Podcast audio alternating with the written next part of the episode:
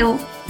Ja, heute gibt es eine Neuerung hier im Podcast, ein zusätzliches Special. Das sind die kleinen Mini-Special-Folgen, die im Rahmen der Zusammenarbeit mit Lemon Days, dem Online-Magazin für die Wechseljahre, äh, entstanden und jetzt auch durchgeführt werden. Denn ich bin eben zusammen mit vielen tollen anderen Autorinnen ähm, Teil des Redaktionsteams von Gela Löhr, die das Online-Magazin Lemon Days ähm, ja, aus der Taufe gehoben hat und ähm, eben Frauen in den Wechseljahren mit ganz viel positiven Impulsen begleiten möchte. Und da gehört eben nicht nur das Thema Hormone dazu, das ist zwar vielleicht ein ganz wichtiges und äh, Schlüsselthema, aber da gehört natürlich auch die Ernährung mit dazu, aber eben auch Mindset-Themen, Kleidung, Stil. Und ähm, dort sind also ganz, ganz viele wunderbare Frauen da, die andere Frauen eben in dieser Phase mit ihren Impulsen und ihrer Erfahrung begleiten. Und in diesem Rahmen gibt es jetzt also hier im Podcast, aber eben auch live in der zugehörigen Facebook-Gruppe Wechseljahre von der Rebellin zur Königin, so heißt nämlich diese Gruppe, die du gerne, gerne auch, ähm, also wo du auch gerne dazukommen kannst, so, ähm, wo du eben nicht nur mich, sondern eben auch andere tolle Expertinnen zum Thema Wechseljahre, Menopause ausquetschen kannst, wo du einfach aber auch dich mit anderen Frauen, die sich in dieser Phase befinden, zusammentun kannst, dich austauschen kannst. Und dort ist es so, dass ich einmal in der Woche so eine kleine Quickie-Folge rund um die aktuellen Themen vielleicht im Podcast, aber eben auch auf aktuelle Fragen eingehe und dann aber auch hier im Podcast veröffentliche. Die sind also tatsächlich eine Kooperation zwischen Raus aus dem Hormonchaos und Lemon Days. Aber damit du auch als treue Hörerin des Podcasts einfach da was von hast, habe ich mir gedacht, ich veröffentliche das auf jeden Fall auch hier im Podcast als kleine zusätzliche Folgen und freue mich, wenn du reinhörst und wenn du natürlich auch dann, wenn du da Lust und Zeit zu hast, einfach auch in die Facebook-Gruppe kommst, die du äh, verlinkt in den Shownotes findest. Heute haben wir in der Facebook-Gruppe tatsächlich über nochmal das Thema Gewichtszunahme in den Wechseljahren gesprochen und darauf freue ich mich ganz besonders, es dir vorstellen zu können und nochmal ein paar weitere Impulse dir zur aktuellen Folge, zur Folge 92, glaube ich, war es, oder 91, jetzt bin ich mir gar nicht mehr ganz sicher. Ich glaube, es ist Folge 92, die, die auf jeden Fall direkt über dieser Folge kommt. Ähm, dann auch ähm, näher zu beleuchten. Ich wünsche dir viel Spaß dabei und wir hören uns. Ciao, ciao. Es ist Dienstagmorgen, die Sonne scheint auf jeden Fall hier in Schacht-Audorf und ja, heute ist wieder Hormontalk beziehungsweise die Mini-Version dazu, denn Gela und ich, wir haben uns überlegt, dass es doch super cool wäre, wenn eben es immer mal so kleine Kurzvideos auch gäbe, zusätzlich zum festen Hormontalk, der dann natürlich auch vor allem immer die Themen des Artikels des zurückliegenden Monats bespricht. Aber ähm, da sind natürlich noch so viel mehr Fragen, deswegen gibt es heute eben auch die Mini-Version dazu. Und passend dazu ähm, habe ich ja auch viel Material, das ihr äh, wenn ihr es nicht eh schon entdeckt habt, auch gerne nutzen könnt, nämlich äh, den Podcast. Raus aus dem Hormonchaos heißt der Podcast und gerade im Moment ist er, glaube ich, gerade für alle Mitgliederinnen hier in der Gruppe ganz spannend, denn es geht tatsächlich in einer neunteiligen Special-Serie im Prinzip um die Wechseljahre, um eben Erstens die Frage, bin ich schon drin? Zweitens die Frage, was muss ich darüber noch wissen? Drittens, welche Hormone sind daran beteiligt? Und, und, und, und. Und heute ist tatsächlich eine Folge rausgekommen, die sich mit so einem ganz, ganz großen Top-Thema beschäftigt, nämlich der leidigen Gewichtszunahme.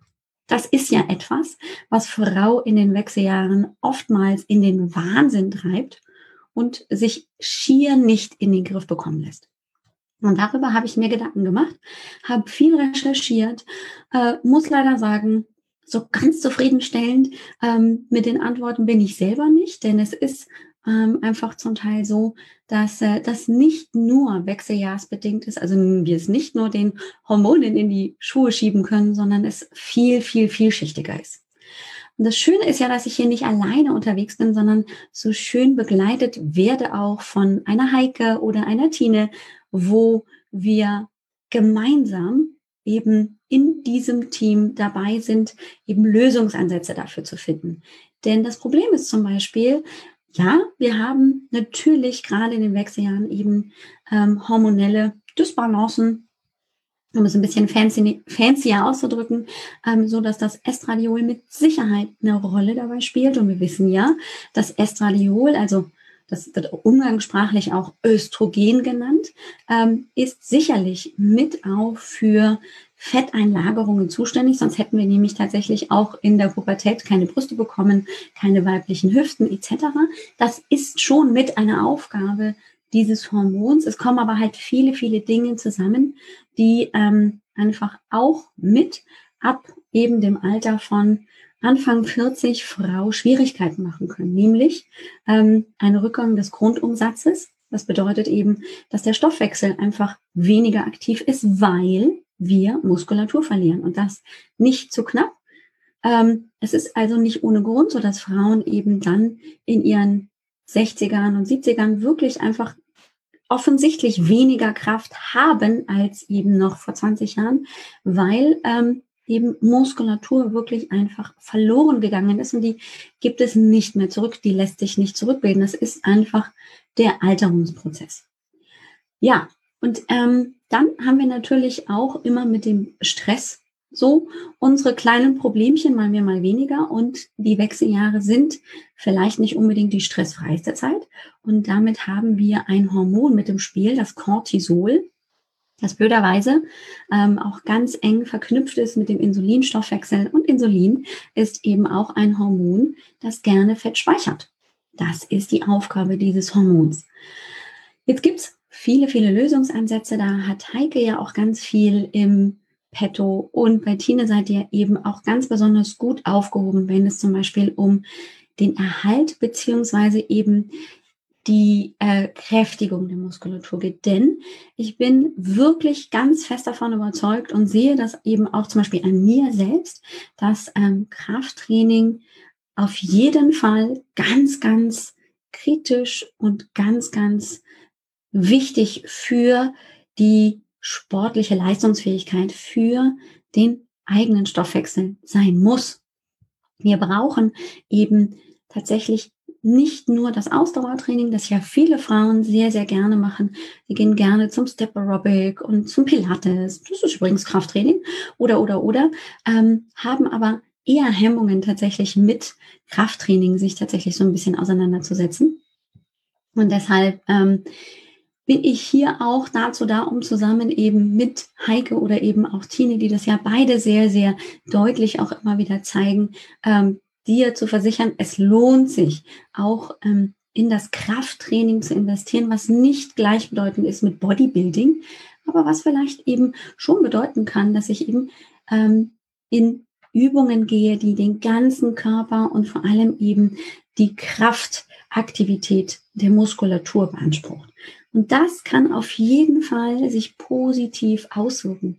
Denn wir haben ja auch eine Problematik mit dann dem sinkenden Estradiolspiegel, dann ähm, spätestens mit ausbleibender Menstruationsblutung, wenn wirklich ganz deutlich der Estradiolspiegel sinkt, dann eben nachfolgend nach dem Progesteronspiegel, dass dann eben auch äh, die Wahrscheinlichkeit größer wird, Osteoporose zu entwickeln, denn das Estradiol also dieses Östrogen hat ja auch eine knochenstärkende Funktion, ist an unserem Knochenstoffwechsel extrem wichtig beteiligt. Da gehört aber auch das Progesteron und das Testosteron hinzu.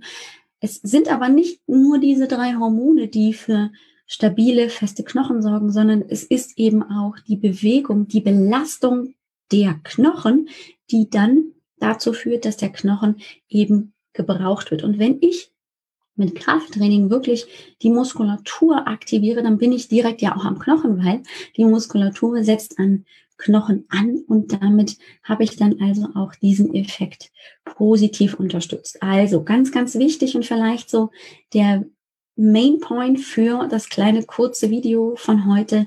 Krafttraining ist ganz wichtig und das muss eben nicht ähm, im Fitnessstudio sein. Das kann auch mit Gummibändern sein, mit Terrabändern. Es kann die wirklich Yoga sein, Pilates. Es sollte nur wirklich ähm, ein Ganzkörper-Krafttraining sein. Da gehören auch Squats, also Kniebeugen mit dazu. Liegestütze, die muss man übrigens nicht an der Wand machen, sondern man kann an der, ach, man muss sie nicht am, jetzt habe ich schon den Spoiler gegeben, man muss sie nicht am Boden machen, man kann sie auch wunderbar zu Beginn an der Wand machen und, und, und.